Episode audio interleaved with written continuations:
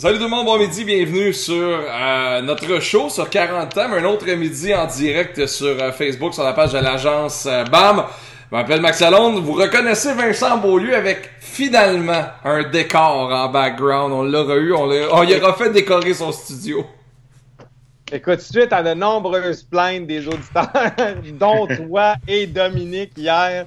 Bref, me voilà. Donc, j'ai dû me rendre au bureau aujourd'hui pour régler des petits trucs de comptabilité. Alors, j'utilise donc le décor du bureau pour euh, faire ce midi. Donc, Max, tu seras satisfait. Ouais, absolument.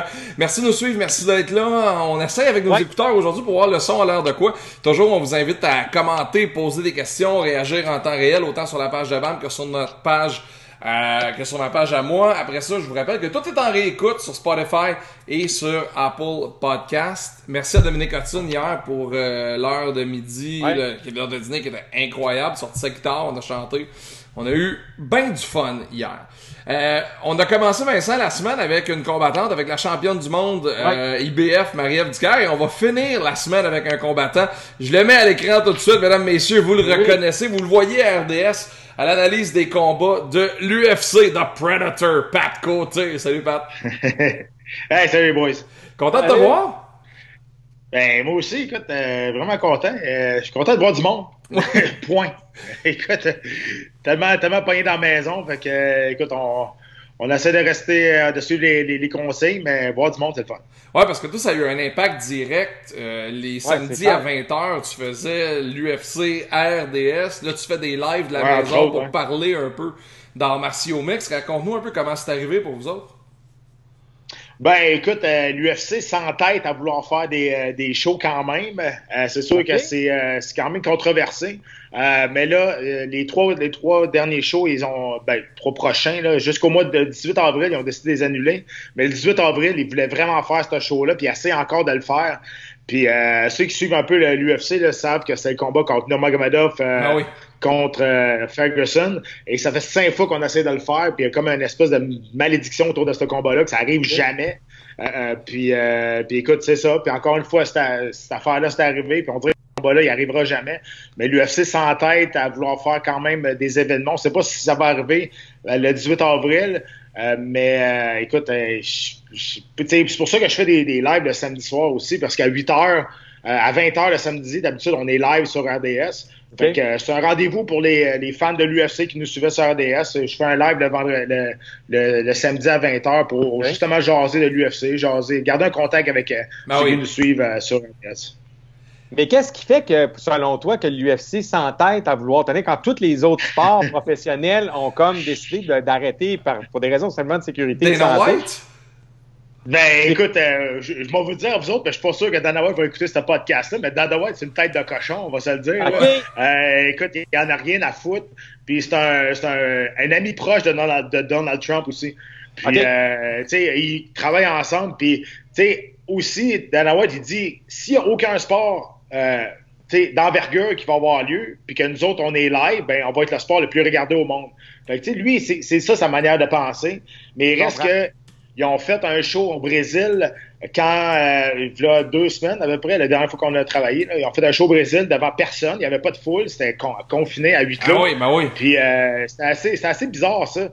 Puis, euh, tu sais, je veux dire, c'est joué avec le feu quand même. Il n'y a aucun, aucun, aucun, combattant, aucun, il n'y a personne dans, dans l'entourage ou la production qui a attrapé le virus. Mais, tu sais, quand même, je veux dire, il n'y a pas aucun sport qui est plus proche un de l'autre que les arts martiaux mix, on s'entend. Ah non, c'est sûr. Tu peux, pas te peux pas te battre à deux mètres de distance, ça, ça arrive pas. Là. fait que, euh, écoute, euh, c'est jouer avec le feu quand même, mais euh, tu sais, en même temps, je suis pas d'accord avec leur manière de penser, mais en même temps, c'est dur de dire qu'ils font les affaires croches parce que c'est le sport qui est le plus en évolution depuis les dix dernières années. Ouais. Mais là-dessus, là-dessus, c'est sûr que c'est assez moyen comme, comme décision. Mais tu sais, Dana White, ça me ça ne me surprend pas dans sa dans sa personnalité que lui commence euh, à continuer à faire ça. Tu l'as côtoyé, ça a été ton boss pendant un bout pendant que tu étais à l'UFC.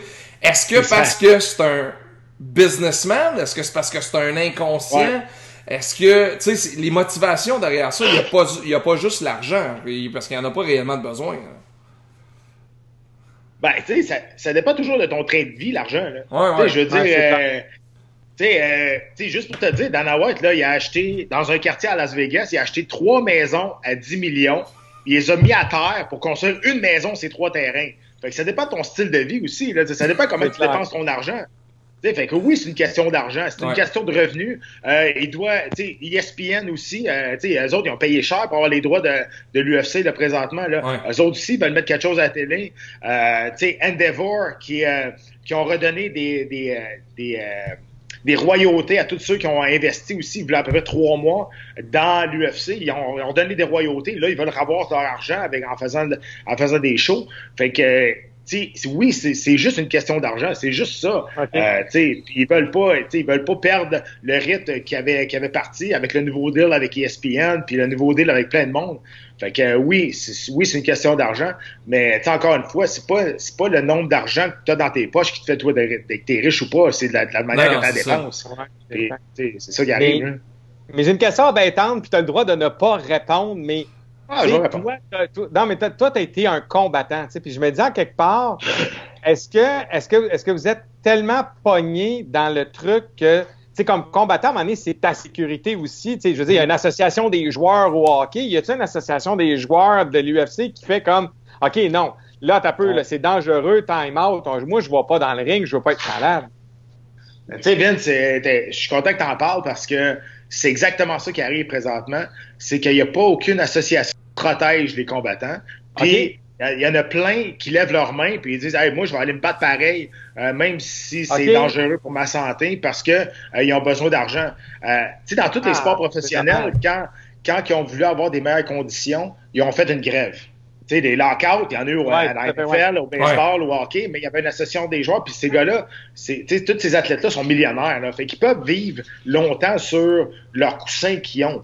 Mais les combattants d'arts martiaux mix, même quand tu es au UFC, t'es pas millionnaire, là. sais, même quand, même quand t'es rendu là, là t'es loin d'être millionnaire. Les, combattants qui sont millionnaires, tu peux les compter sur les doigts d'une main. Là. OK, euh, OK. Il y en a pas beaucoup, là. Fait que si t'es capable de vivre à temps plein euh, de, de ce sport-là, euh, ça n'a pas commencé hier. Ça, ça, fait longtemps que tu fais ça, puis dépendamment de la, du statut que tu as aussi, si tu une vedette ou pas, comment tu amènes du monde euh, dans l'aréna aussi. Fait les combattants ne veulent pas partir en grève pour faire un lockout, pour mettre la pression sur l'organisation, pour faire une association des, combattants pour qu'ils protègent. Puis le combattant qui est millionnaire, comme euh, lui qui se bat en main event, il n'est pas intéressé à mettre une partie de sa bourse ben dans un fonds commun pour aider le, le, combattant qui est en premier, premier combat de la pré-carte. Il s'en fout. Là. Ouais, ouais. C'est un, peu ça qui, un peu ça qui se passe. C'est pour ça que les combattants sont prêts à aller se battre, même s'il n'y a personne dans les estrades, même si c'est dangereux pour leur santé, puis euh, avec ce virus-là, ils s'en foutent. Puis il y en a plein qui ont levé leurs mains, puis ont dit, regarde, si vous n'êtes pas capable de remplir votre... Euh, votre carte, parce qu'il y a des combattants qui viennent de l'Europe qui ne peuvent pas s'en venir, ben nous autres, on va y aller et on va remplir la carte. OK. Raphaël a une question, je pense. Mais c'est un peu, tu sais, l'UFC, là, ça a l'air un peu d'une dictature. Je veux, tu sais, parce que l'affaire des commandites, là, pour ceux qui sont pas au courant, il y a une couple d'années, les gars avaient sur leur short 7-8 commanditaires, une bannière avec 15 euh, commanditaires, des garages, euh, des, des protéines de nutrition, un paquet d'affaires, puis ils allaient chercher de l'argent de cette façon-là. Puis un Dana White est rentré, puis il a dit, c'est terminé, c'est Reebok, puis ça finit là. Fait que l'UFC, c'est un peu une dictature en ce sens, ça. Ben, c'est le danger quand tu as le monopole aussi du marché. Tu sais, je veux dire, euh, Strike Force, Pride étaient leur compétiteur numéro un, puis ils ont acheté. Euh, ça fait que soit ils t'achètent, soit ils vont te détruire. Puis Bellator est encore, existe encore aujourd'hui parce que c'est bon pour l'UFC d'avoir un compétiteur pour prouver qu'ils sont les meilleurs. Tu sais, il faut que tu te compares à quelqu'un aussi pour, euh, pour dire que tu es, la meilleure organisation. Puis, euh, ben, c'est ça qui arrive. Puis, tu sais, en 2000, en 2000 de 2007 à 2010, là, on a fait beaucoup, beaucoup d'argent avec les commanditaires. Les commanditaires, ils crachaient de l'argent. C'était incroyable. Les compagnies de nutrition, les chandails comme Tap Out, Silver Star. Écoute, c'était ridicule. Ils vendaient des, des t-shirts Tap Out à 90$ le t-shirt, puis le monde en achetait pareil. Jusqu'à temps que tu puisses, en acheter au Walmart à 20$. Ouais, fait, ça, ça a dénaturé le produit.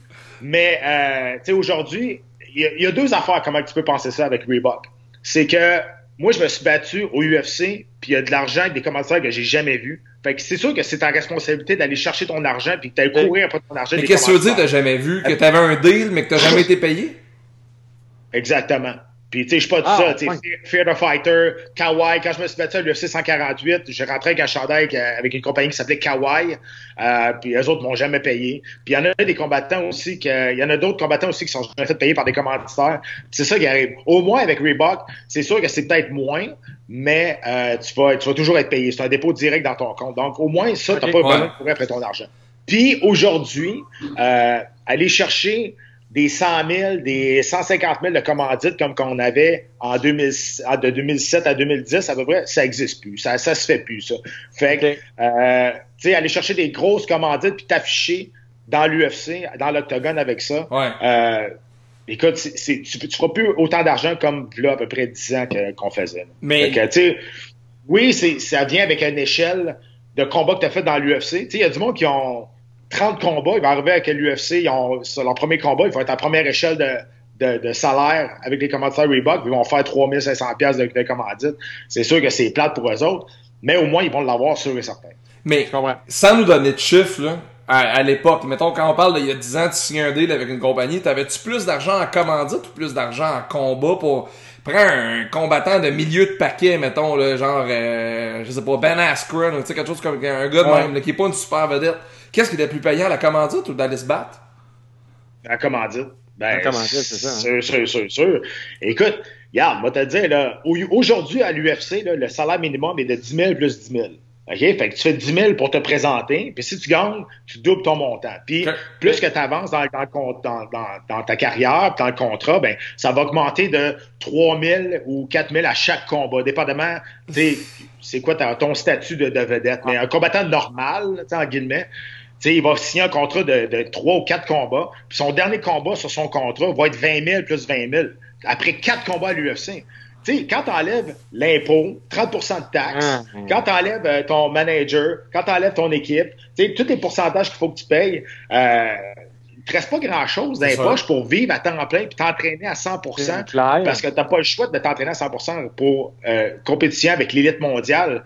Tu sais, tu peux pas t'entraîner à temps partiel là, si tu veux performer dans ce, ce sport-là. Fait que c'est pas facile. Puis c'est sûr que, tu sais, v'là, 10 ans, les commandites, là, on faisait des. On faisait beaucoup, beaucoup, beaucoup, beaucoup d'argent avec les commandites, là. Mais euh, ça, ça, a crashé comme, comme tout. D'ailleurs, pas Mais d'un autre côté, moi, je suis flabbergasté. Sincèrement, là, je suis Non, mais dans le sens où, tu sais, je me dis, dans les fêtes, je reviens à ce que Max disait tantôt, il y en a un qui fait de l'argent, puis c'est le gars en haut. Parce que les combattants, c'est complètement ridicule entre toi puis moi, comme tu dis. Les efforts investis, le temps, l'énergie, la, comme tu dis, la game shape qu'il faut que tu ailles pour te pointer dans une affaire de même. Je veux dire, tu peux pas faire ça temps partiel on the side pour le fun. Je veux dire, tu feras jamais rien. Je veux dire, c'est incroyable. Et t'as as raison. Puis, tu sais, moi, je me suis fait mettre en dehors du UFC en 2010. Je me suis battu pour le championnat du monde. Puis je me suis blessé. Après ça, j'ai perdu deux combats. Je me suis fait mettre dehors de, dehors de l'UFC. Puis je travaillais comme analyste pour eux autres déjà là dans ce temps-là. Puis je me suis rendu compte que, tu sais, Dana White, c'était plus mon boss que mon ami. Fait que, tu sais, c'est des, des businessmen. Il faut qu'ils roulent une business. Puis quand tu prends de cette manière-là, ben, tu es un peu moins froissé par ces, euh, par ces décisions. Mais oui, ces gars-là, c'est des businessmen, puis il faut qu'ils roulent de l'argent dans une compagnie. Puis, tu sais, l'UFC, c'est pas un sport, hein? c'est une compagnie événementielle. Fait qu'il fait essayer de mettre le meilleur show possible à la télé. Le sport, ben, c'est les arts martiaux mix. Fait que, tu sais, le monde, il mélange ça souvent que l'UFC, il, il, pense que l'UFC, euh, il y a du monde qui vient au gym et dit OK, je veux prendre des cours de, je veux faire du UFC. Ben, là, il faut, il faut leur expliquer, euh, c'est quoi, à un moment donné, c'est quoi le sport, c'est quoi la compagnie. Mais c'est une compagnie, puis eux autres, comme n'importe quelle compagnie, ils veulent faire de l'argent, puis ils en font. Tu sais, parce que tantôt, t'as dit, il y a des gens qui achètent des chandails tapart au Walmart à 20$. As-tu remarqué que ces gens qui achètent ces t-shirts-là ont rarement l'air de combattants de la UFC? la plupart, oui, tu as tout à fait raison. Écoute, le c'est drôle, on va te dire une anecdote là-dessus. Parce que moi, j'ai signé beaucoup de choses dans ma vie. Euh, il y a du monde qui m'a envoyé des peintures chez nous. ma mère, elle a une, chambre dans, sa, dans, chez eux qui est quasiment un petit musée de moi. Là. Il y a tellement du monde qui m'a envoyé des affaires. Puis, euh, il y a du monde qui me disait, t'as déjà signé des, des t'as sûrement déjà signé des saints. Ben, la même affaire que les chandelles à la Les saints que j'ai signés, c'est pas des saints que je voulais signer. la même affaire. C'est la même affaire que les chandails avec ta pâte. Tu sais, les gars qui achètent des, des, le monde qui achète des chandails avec ta pâte, euh, c'était souvent des, des, comment je peux dire ça sans être, sans être méchant, mais tu sais, c'est rarement des athlètes. C'est ça, c'est pas des athlètes. c'est ça. C'est un peu la même chose avec les, cinq que j'ai signés. Pat, je veux t'entendre sur une, nouvelle qui a fait l'actualité la semaine dernière. Tu sais, t'en as parlé, il y a des millionnaires dans ce sport-là. Il y a Connor, Khabib, il y en a plein. Et il y a John Jones. John Jones qui, euh, plusieurs d'entre eux le décrivent comme le meilleur de tous les temps, livre pour livre. C'est un gars qui est à peu près intouchable dans l'octogone. Aux trois mois, il nous arrive avec une affaire d'alcool au volant. Et là, c'est alcool au volant, possession de drogue et possession d'armes. Euh, qu'est-ce qui se passe avec John Jones? Tu quand on parle de ça, c'est pas si grave que ça. Tu sais, c'était sa première, euh, sa première faute. Tu je veux dire, euh, je veux dire, je veux pas dire que tout le monde a déjà chauffé chaud, là, mais je veux dire, tout le monde a déjà enfreint la loi un minimum là-dessus. Euh, port d'armes, c'est sûr que c'est. Euh, On a déjà roulé 65 dans une zone de 50. Là, euh. Exactement. Sauf que c'est l'accumulation dans son cas. sais, Il a déjà fait des affaires pas plus graves que ça. Euh, il s'est déjà sauvé dans des tests antidopage. Il a déjà eu un accident, puis il a laissé une femme enceinte avec un bras cassé. Il s'est sauvé un, un, délit de fuite. Tu sais, c'est c'est l'accumulation, puis c'est le, plus grand gâchis, euh, je pense, de talent de sport, d'athlète au monde. Parce que si on parle juste sportivement parlant, là, ah même si je sais pas si ça se dit, là, mais oui, c'est un athlète incroyable. C'est un, c'est un, le meilleur ou un des meilleurs combattants euh, de l'histoire de, des arts martiaux Ça, il n'y a, aucun, y a aucun doute là-dessus. C'est une légende. Euh, si on parle juste sportivement. Mais quand on regarde un athlète, un athlète, c'est supposé être un tout. Puis il y a beaucoup de monde qui demande qui, qui est le meilleur athlète les, dans l'histoire. Je vais toujours dire Georges Saint-Pierre, moi, pas parce que c'est un Québécois, parce que, pas parce que je suis, euh, je suis chauvin ou quoi de même. Ben, tu sais, Georges, il n'y a jamais rien, il n'y a, pas de nuage noir autour de sa tête. Il a toujours été un athlète à l'extérieur et à l'intérieur de l'octogone. C'est ça l'important. Puis John Jones, c'est un gâchis incroyable c'est le problème quand tu es tellement talentueux, puis que t'as pas. Je veux pas dire qu'il n'a pas travaillé fort pour ce qui est rendu là, mais tu sais, quand tu es inné pour faire. T'es, es né pour faire ce sport-là, puis t'es, es né avec des qualités athlétiques incroyables, ben ça vient facile ça vient facile, puis t'as peut-être pas le le désir de faire le, deuxième effort ou tu n'as pas besoin de faire le deuxième effort pour te rendre où ce que tu es rendu là, ben là, tu tombes dans euh, justement, tu penses que tout est dû des affaires comme tu sais, de BJ Penn, c'est un peu le même, la même, euh, la même exemple aussi. Puis tu sais, euh, son frère Chandler, Jones, Chandler Jones, qui, qui jouait pour les Patriots de la Nouvelle-Angleterre au football, s'est fait prendre pour doping aussi. Tu sais, c'est une famille d'athlètes incroyables. Les trois, tu sais, ces trois gars, les trois sont dans le sport professionnel, deux dans la NFL, puis un champion de l'UFC. C'est des athlètes incroyables, mais ils ont un don euh, inné et ça, ça peut être dangereux parce que euh, tu penses que tout est dû dans ce temps-là. Ah, puis à un moment donné, il y en a un qui va arriver et qui va être capable de le battre. Je veux dire, je peux pas croire que. Ben, tu regardes. Les, les, deux derniers combats face à Santos puis Reyes, il a gagné par décision partagée, ça a été vraiment, vraiment serré. Il a gagné par à cause de son expérience de combat de championnat du monde, mais sa motivation, là, on n'a pas senti sa motivation euh, monter, plus en descendant John Jones. Puis on dirait que ça tente plus, ou il va là pour faire euh, une coupe de millions de plus, puis, euh, puis il en fait juste assez, mais avec des phrases de même, c'est sûr que ça met une tâche à son dossier, à son ah héritage, puis c'est clair, ben oui. C'est plat, tu sais. Puis il y en a gros qui disent que, tu sais, aidez-le parce qu'il y a un problème. Tu sais, c'est une maladie être alcoolique puis être euh, euh, addict à la drogue. Ben je comprends. Mais quand tu regardes les autres phrases qu'il a faites, ben ça n'a pas rapport avec, avec la drogue non plus. Tu sais, le délit de fuite puis whatever, là. Ouais, fait que, euh, tu sais, il y a vraiment un problème. puis je pense qu'il n'y a peut-être pas le bon entourage pour l'entourage aussi, c'est important dans ce sport-là. Dans tous les athlètes, les, les, les sportifs, c'est important. Puis il n'y a peut-être pas le bon entourage non plus. Puis, je pense à sa femme, je pense à, ses enfants. Là, ça doit être l'enfer. Je veux dire, c'est pas, il pas sa première, euh, sa première niaiserie non plus. incroyable. Ah, ça doit être incroyable. Pat, tu es aussi euh, copropriétaire du gym XPM à Saint-Bruno. Euh, il se passe... Là, vous autres, c'est fermé comme tout le monde. c'est ça. Et pour rester actif à la maison, restez-vous en contact un peu avec vos clients, avec votre monde ou...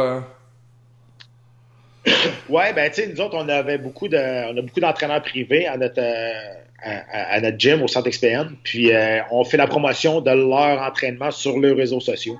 Donc, on essaie de prendre soin de nos entraîneurs pour qu'eux autres, ils prennent soin à leur tour de leurs clients. Euh, c'est sûr que pour nous autres, les gyms, c'est un coup dur. Euh, je pense que c'est probablement, la dernière affaire qui va réouvrir aussi quand, on va avoir le, let it go euh, de, pouvoir, de, pouvoir sortir de chez nous parce que quand même, c'est une place qui, qui est fermée, c'est une place que le monde y transpire aussi. Puis, fait que oui, c'est un, un, coup dur. on essaye de faire la promotion de, de, nos employés le plus possible pour leur donner du de, l'exposure le plus possible, puis qu'eux autres, ils, voient leur, euh, leur, attachement à notre gym aussi au centre d'expérience. Mais euh, écoute, on peut pas faire grand-chose de plus. je veux dire, c'est fermé, puis à la maison. Puis quand ça va ouvrir, ben, nous autres, on a, on a voulu on a voulu créer une communauté du centre XPN chez nous, puis je pense qu'on l'a fait avec la clientèle qu'on a. On a beaucoup d'espoir que le monde va revenir en grand nombre. Oh, oui, oh. Mais, mais tu sais, encore une fois, on ne sait pas comment ça, on sait pas comment ça, ça, va arriver, on ne sait pas combien de temps ça va, ça va durer non plus. Mais euh, on a hâte de, de retrouver nos, nos, membres, ça c'est sûr. Est-ce que ça peut vous forcer à vous réinventer un peu, justement, comme là, vos entraîneurs qui vont finalement se familiariser avec certaines plateformes? Est-ce que là, vous, est-ce que le centre pourrait reprendre ça éventuellement pour dire, OK, dans un cas où euh, mettons, on a à se réisoler ou ça referme parce qu'il y a une deuxième vague. Ça, c'est quelque chose que vous envisagez? Est-ce que ça change aussi votre approche par rapport à ça? Ben, oui et non, parce que, tu sais, honnêtement, là, il n'y a personne qui aime ça aller au gym. on va se le dire, là, le monde vient au gym, le monde, vient, le monde va au gym par, euh, par, euh, par, par, nécessité ou par, à cause de la santé. Mais personne, tu sais, il y a 10% qui vont au gym puis ils aiment ça y aller. Mais 90% viennent au gym par, euh, par obligation. OK? Ou parce qu'ils se sont donné un but à atteindre.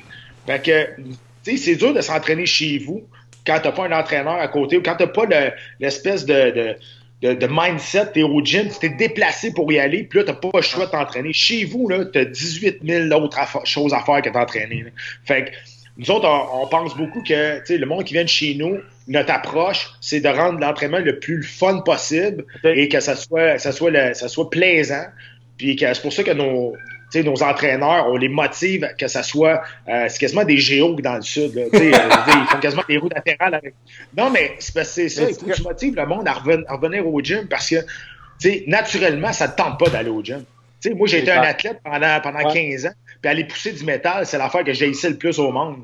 Fait c'est pas le fun d'aller au, aller, au gym. Là. Il faut que tu, tu, tu, tu, planifies ça dans ta ah semaine. Oui, sûr. Fait que, fait que je pense que le monde va revenir parce qu'ils vont avoir besoin d'une motivation, quelqu'un qui le pousse dans le cul un peu. Mais, euh, mais tu sais, à, à maison, le monde, ils, font, ils, ils le font présentement parce qu'ils n'ont rien d'autre à faire. Mais euh, tu sais, un coup qu'on va pouvoir sortir et aller voir du monde, c'est pas facile de s'entraîner chez vous tout seul. Mais comment tu fais pour ah, rester actif, toi, chez vous, mettons? Tu sais, dans ta maison, là, alentour de chez vous, tu, fais quoi pour rester un, un brin actif? Eh, moi, j'ai une petite fille de 3 ans et demi, fait que je suis actif, je te le confirme.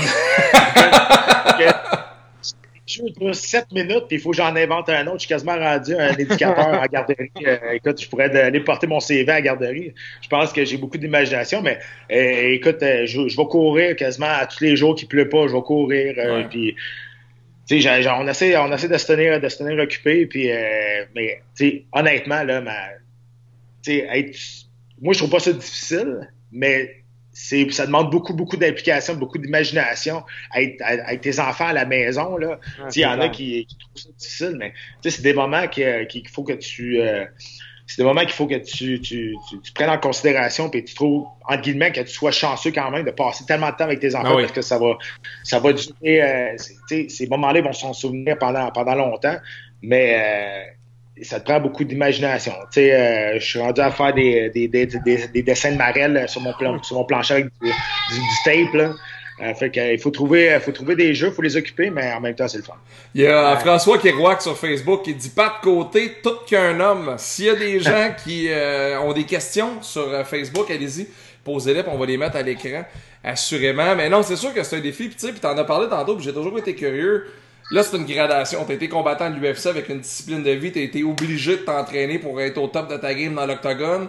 Là, après ça, tu deviens propriétaire d'un gym. Tu t'entraînes parce que tu t'entraînes avec du monde. Là, le gym est fermé. Là, t'as 0, moins 4 raisons de demeurer actif ou à peu près. Ah, moins, moins 10, je te dirais plus que moins 4. Mais c'est là où tu me dis ça parce que oui, parce que quand j'ai pris ma retraite, j'étais un an quasiment, j'ai rien fait. Pour vrai, ah, pendant 15 ans de temps, tu t'entraînes trois fois par jour, puis t'es tellement, euh, tu sais, assidu, t'es tellement strict sur ta diète, sur ton entraînement, que là, après 15 ans, là, je me suis assis chez nous, puis ah, sérieusement, ça me tentait plus. J'étais fatigué. Puis quand j'ai pris ma retraite, je l'ai pris. C'était ma décision à moi. Tu sais, c'était pas quelqu'un qui me dit dehors. C'est pas parce que j'étais plus capable de compétitionner. C'est parce que j'étais fatigué. J'étais tanné de, de, de, faire ce sport-là. Puis j'avais fait le tour. Fait que, tu sais, c'est sûr, pendant un temps, j'ai pas fait grand-chose. Puis quand j'ai ouvert ce gym-là avec, avec mes partenaires, avec Jeff Gaudreau, puis Kuno, puis Max, puis toute la tu sais, mon bureau est là, puis ça me donne une raison. Tu sais, je suis là tous les jours, puis ça donne une raison de, m'entraîner. Tant qu'à être là, ben, tu sais, je, vais m'entraîner aussi. Donc, ah j'ai pris un peu le beat là-dessus. Mais euh, c'est sûr que le, volume d'entraînement que j'avais quand j'étais un athlète professionnel, c'est même pas comparable à ce que je fais aujourd'hui. On s'entend. Il y a euh, Carl Deschamps qui veut savoir quel est ton combat préféré de l'histoire du UFC? Eh boy, écoute, euh, il y en a, il y, en a vraiment beaucoup. Mais je vais te dire, euh, tu sais, puis chaque combat que j'aime de l'UFC, il y a une raison à cause de ça.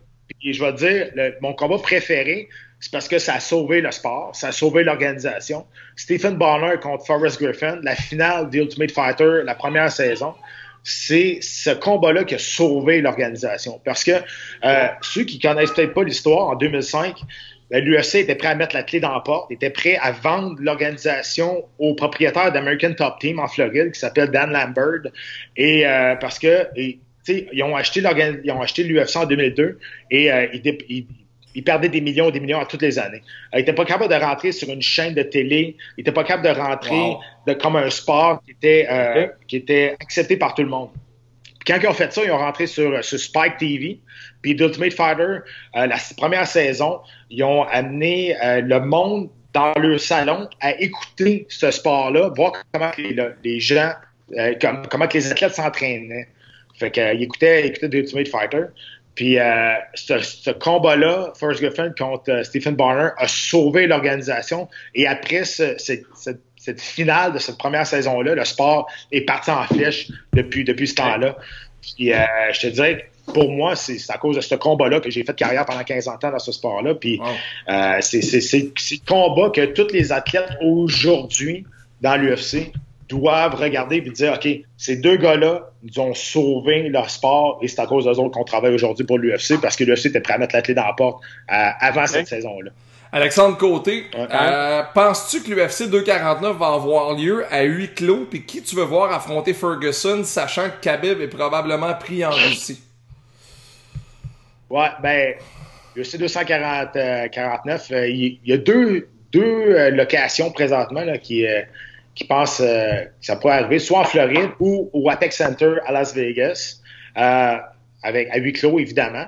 tantôt, on en parlait au, en début, là, que Dana White est complètement, puis l'UFC est complètement borné, qui veulent faire ce show-là le 18 avril. Ferguson, on a, on a, demandé à Justin Gagey. Gagey a accepté, donc ça serait possiblement le combat euh, qui pourrait avoir lieu. Euh, mais il faut trouver des combattants qui... Euh, ça va être une, carte, si ça arrive, juste avec des combattants américains, parce que personne ne peut rentrer, personne ne peut sortir des États-Unis. Mais encore une fois, si ce combat-là, si ce gars-là arrive... encore, c'est tellement dangereux de faire ça. Admettons, il y a un combattant qui, après un show, là, il, il test positif, là, à, il l'a, là. Imagine, tu sais, ça, je, veux pas dire que ça peut être la fin de l'organisation parce qu'ils sont tellement forts de l'Empire. Ça va être un coup dur, ça va être un coup pied dans les jambes. ça, va être, ça va être vraiment, vraiment rare de justifier pourquoi on a fait ça, puis on s'est entêté à faire ce show-là. Euh, on est déjà chanceux qu'au Brésil, il n'y a personne qui s'est sorti de là qui, qui, qui, a eu euh, aucune... Euh, qui n'a pas testé positif au, COVID. Fait que, tu sais, c'est jouer avec le feu, mais tout le monde va le regarder pareil. Si, si ouais, ben show ben on va le regarder. Ça va faire du sport à la TV enfin, puis ça sera pas une game canadienne nordique de 1990. c'est ça leur mentalité. Les autres, c'est ça leur mentalité. Puis euh, ça, va être, euh, ça, va être Justin Gage si ça arrive, ça va être ça. Pat, dernière question avant de te laisser aller, puis je trouve que c'en est une très bonne. Benoît Beauchamp qui dit Pat fait vraiment une bonne job comme analyste RDS, très bon communicateur. Ça, c'est euh, le, le, compliment. La question. ça. Penses-tu que Charles Jourdain a ce qu'il faut pour être champion du monde et son frère, lui? Charles a le talent pour se rendre très, très loin il n'y a pas la maturité encore d'un combattant pour être euh, champion du monde. C'est ce que j'ai dit à plusieurs reprises dans, dans une couple d'entrevues faites. Plusieurs personnes me demandent cette question-là. Euh, le talent, ça, il l'a. Euh, il est vraiment, c'est un combattant né. Il, il est vraiment, vraiment beaucoup d'outils. Il est électrisant, c'est un showman. Il y a beaucoup d'outils dans son coffre. Euh, mais euh, pour se rendre à un niveau sais, vraiment dans le top 5 mondial, ça te prend de la maturité en tant que, en tant que, que, combattant. Puis, euh, tu sais, quand il a battu son dernier quand il a battu son dernier adversaire, là, euh, Do Choi, en Corée, on va se dire, avant qu'il passe un knockout, puis ça a été incroyable, il est en train de perdre le combat. Tu sais, Il s'est fait, fait dropper deux fois. Là. Fait que oui, c'est, c'est, mais c'est ça, Charles Jourdain, c'est un gamer. Il va prendre n'importe quel défi, puis il va y aller à 100%. Puis c'est pour ça qu'on l'aime, c'est pour ça qu'il est devenu si populaire ici au Québec avec l'organisation de TKO, parce qu'il a fait des, des, performances incroyables, puis il a essayé des choses euh, que, que, le monde n'essayerait pas, comme des flying knee, puis des affaires, des coups de poing renversés. C'est un combattant qui a beaucoup, beaucoup d'outils dans son coffre.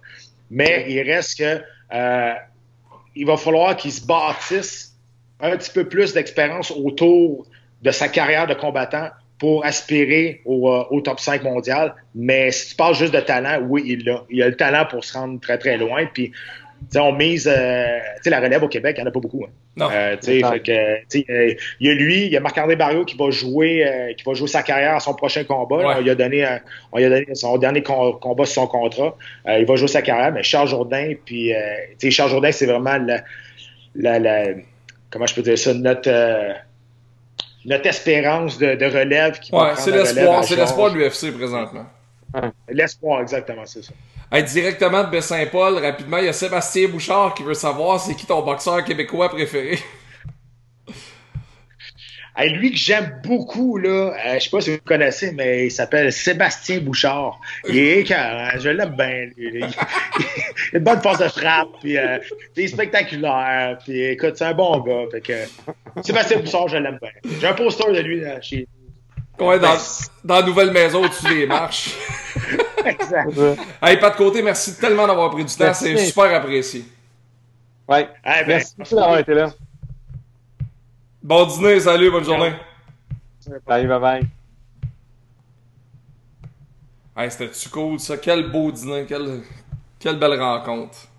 Écoute, hein, moi qui connais sérieusement pas grand-chose dans l'UFC, tu fais comme, OK, c'est intéressant, ça peut être une discipline intéressante. J'aime beaucoup la boxe. Ouais. Puis là, ben, de voir, euh, il y a quel communicateur, comme tu disais, comme l'intervenant a dit, super communicateur, il vulgarise ça tellement bien. Beau moment, encore une fois, c'était quoi, notre quatorzième show déjà, incroyable. Ouais, quatorzième show, euh, beaucoup de commentaires, puis c'est cool, hein, parce que, tu sais, on est sur plusieurs plateformes en même temps, sur la page de BAM, sur ma page, sur YouTube.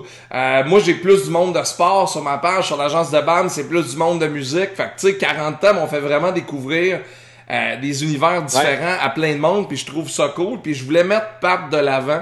Parce que Pat Côté, c'est un gars intelligent, c'est un super bon communicateur, puis c'est un gars qui a le recul aujourd'hui pour parler de ce sport-là avec euh, une justesse que je trouve euh, vraiment cool. C'est le fun d'entendre parler de ça. Puis moi, j'aime j'aime ça l'UFC, mais j'ai toujours des réserves sur ce sport-là, sur ce qui l'entoure, la dangerosité l'entour de tout ça. Puis d'en parler avec Pat, ça fait comme OK, non, je comprends pourquoi les gars le font. Puis là, quand tu croises des gars, des filles qui font ça dans la vie, là, tu, tu commences à comprendre, tu fais Ah, OK, ouais, c'est pour ça que vous faites ça.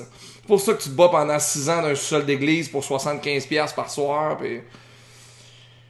C'est ça, mais il reste qu'au final, moi, je trouve qu'il y a une, en tout cas, il y a une, il y a une, il y a une inégalité entre les revenus des combattants qui sont ah, dans les fêtes, la matière première, puis la ligue, entre guillemets, la UFC, qui a de l'air à faire une fortune sur leur dos.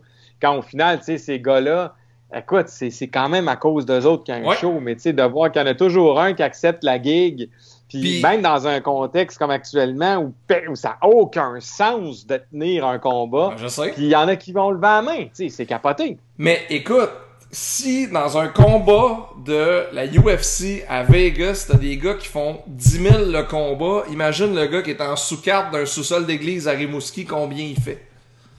Non, non, c'est anecdotique. C'est ça, là, puis je, je le dis, puis euh, tu sais, on a encore une cinquantaine de personnes qui sont branchées. Moi, j'ai fait un combat de boxe amateur. Moi, je m'entraîne, j'ai fait de la boxe depuis une couple d'années, là, j'ai arrêté temps parce que, bon, le gym est fermé, puis j'y allais moins, mais j'en ai fait. Puis à un moment donné, pour une promo à la radio, on a fait... Max, veux-tu faire un combat de boxe amateur? Je ben, ça me tente, tu sais, de la boxe olympique avec un casque, un mouthpiece, ouais. puis tout. Puis je me suis entraîné pour, puis j'ai perdu du poids pour, j'ai fait un vrai bon camp d'entraînement pour, j'ai fait du sparring, mais du sparring, c'est c'est pas la vraie affaire. T'es dans le ring, tu t'es... Puis quand la cloche elle a sonné, j'ai pogné un gars, un, un, très bon athlète, un solide combattant. Quand la cloche elle a sonné, puis j'ai mangé mon premier coup de poing sur le nez, ça, entre les deux yeux, là. Puis j'ai fait, ok, c'est ça le feeling. Les trois rondes que ça a duré, je me disais dans moi, est-ce que c'est pas pour moi? Est-ce que c'est pas pour moi? Est-ce que c'est pas pour moi? Puis je me disais qu'il faut que t'ailles de quoi en dedans quand ah t'embarques dans le ring, quand la porte de l'octogone se ferme pour faire toi, je m'en viens de faire mal. Puis je l'ai découvert, les deux pieds dans le ring. Puis tous ceux qui parlent de ce sport-là aujourd'hui, disent Hey, euh, si, euh, toi. Non, buddy, main botte, là, hein? monte dans le ring, vas-y, essaie-le. Tu vas voir, c'est ça. C'est pas. Puis j'ai le même feeling que toi quand moi j'ai monté dans le ring pour faire du sparring. Je me préparais pour un combat amateur un peu comme toi. Puis c'est drôle parce que je m'entraînais avec Dominique qu'on a eu hier en entrevue. Euh, puis comme tu dis, le premier coup de poing que tu manges, moi, j'ai vu noir. Puis là, j'ai dit au gars, écoute, c'est parce que je travaille dans la vie. Puis, tu sais, on peut-tu juste s'amuser? Tu sais, je veux dire, à un moment donné, on est là pour s'entraîner. Le gars, il m'a snappé une deuxième fois. Là, j'ai fait comme, écoute, je te répète ce que je t'ai dit tantôt. Je suis là pour m'amuser, là. Tu sais, je veux dire, je suis pas là, je, gagne pas ma vie avec ça, moi, là, là. Faut pas que je sois défiguré la semaine prochaine. Et la fois où il m'en a donné un troisième coup, Là, mon vieux, j'ai vu noir. J'ai fait comme non, non, non, tu vas le regretter, mon tabarouette. Et l'entraîneur est intervenu tout de suite parce qu'il a bien vu que moi, les ah fils avaient s'étaient touchés. Il a fait comme non, Vincent, exact, c'est pas ça qu'il faut qu'il arrive. Puis là, exactement comme toi, j'ai dit OK, non, moi, c'est pas fait pour moi. Terminé, malgré que j'adorais l'entraînement. Ben oui. Parce que c'est difficile. Les gens pensent que c'est. c'est trois minutes de ring, c'est long en tabarouette c'est très difficile. Mais reste qu'au final, j'ai vu noir, j'ai fait comme non, c'est pas pour moi. Puis Andy, à l'époque, Andy, le cogneur mallette, qui était notre entraîneur, il a dit OK, je pense c'est pas pour toi. J'ai fait non, j'ai arrêté. Mais t'as raison. Moi, ces gars-là, ces femmes-là qui montent dans le ring, euh, ça, j'ai un respect, un, pour leur forme physique qui est hallucinante, ah, puis deux, pour le, fait que, comme tu dis, ça prend une tête pour faire ça. Faut que, faut que tu sois intelligent, faut que tu, faut, que tu comprennes de quoi que j'ai visiblement pas compris. Absolument. Ah ouais, vraiment. C'est pour ça qu'on invite tout le monde à monter dans le ring au moins une fois dans leur vie pour comprendre le feeling, comprendre ce que c'est. Exactement. Oui. Ah non, mais ça, c'est des affaires qu'il faut, qu'il faut, c'est dans le, si t'es dans le monde du sport et que t'aimes les sports de combat, essaie au moins une fois de mettre le casque puis les gants dans un environnement supervisé, là. Pas dans la ruelle en arrière du Pacini, là, mais tu sais, dans un environnement supervisé pour comprendre ce que ça implique réellement. Hey, c'est un super beau midi. En fait, c'est une super belle semaine. On est, ça fait déjà trois semaines que le show roule. C'est fou, hein? Incroyable. Qui sait, peut-être aurons-nous un commanditaire sur ce show-là un jour. ah, ça va arriver. Moi, je suis convaincu que ça va arriver. Puis, euh, merci à tout le monde. Merci de nous suivre sur Apple euh, Podcast, sur Spotify, sur nos différentes plateformes. Euh, c'est bien intéressant de faire ça. La semaine prochaine, on a de super beaux invités qui s'en viennent. Lundi, ça reste à confirmer. On va vous revenir. Euh, au courant de la fin de semaine. On va régler ça cet après-midi. Mais mardi, on va parler à Joanie Gontier. Joanie Gontier, que vous avez vu à la météo, à Salut Bonjour, pendant bon nombre d'années. Là, elle travaille sur un paquet de projets. On a hâte de lui jaser. Vendredi de la semaine prochaine, donc dans une semaine officiellement, on va parler à Ben Gagnon, Benoît Gagnon, animateur euh, radio, télé avec énormément d'années de métier, un homme d'affaires également. Puis là, dans le milieu de la semaine, on est en train de régler, justement, il va y avoir Geneviève ben, Leclerc. Là, on est mercredi. Ouais, Geneviève Leclerc, mercredi. Là, il nous reste notre lundi puis notre jeudi qu'on est en train de jongler avec ça. Mais à la limite, euh, suivez Max sur son Instagram. Il est vraiment meilleur que moi. Il va vous faire des révélations en fin de semaine. Il est bien, bien bon. Toute l'équipe. N'oubliez pas son Twitch. Toute l'équipe de recherche de quarantaine euh, est là-dessus présentement. Les gens au bureau, là, ici, c'était écœurant au deuxième étage. les ah. vendeurs en haut là, sont plus capables. C'est plus incroyable. hey, bon week-end à tout le monde. C'est bon, bon week-end. Salut Vincent. Salut, bye bye.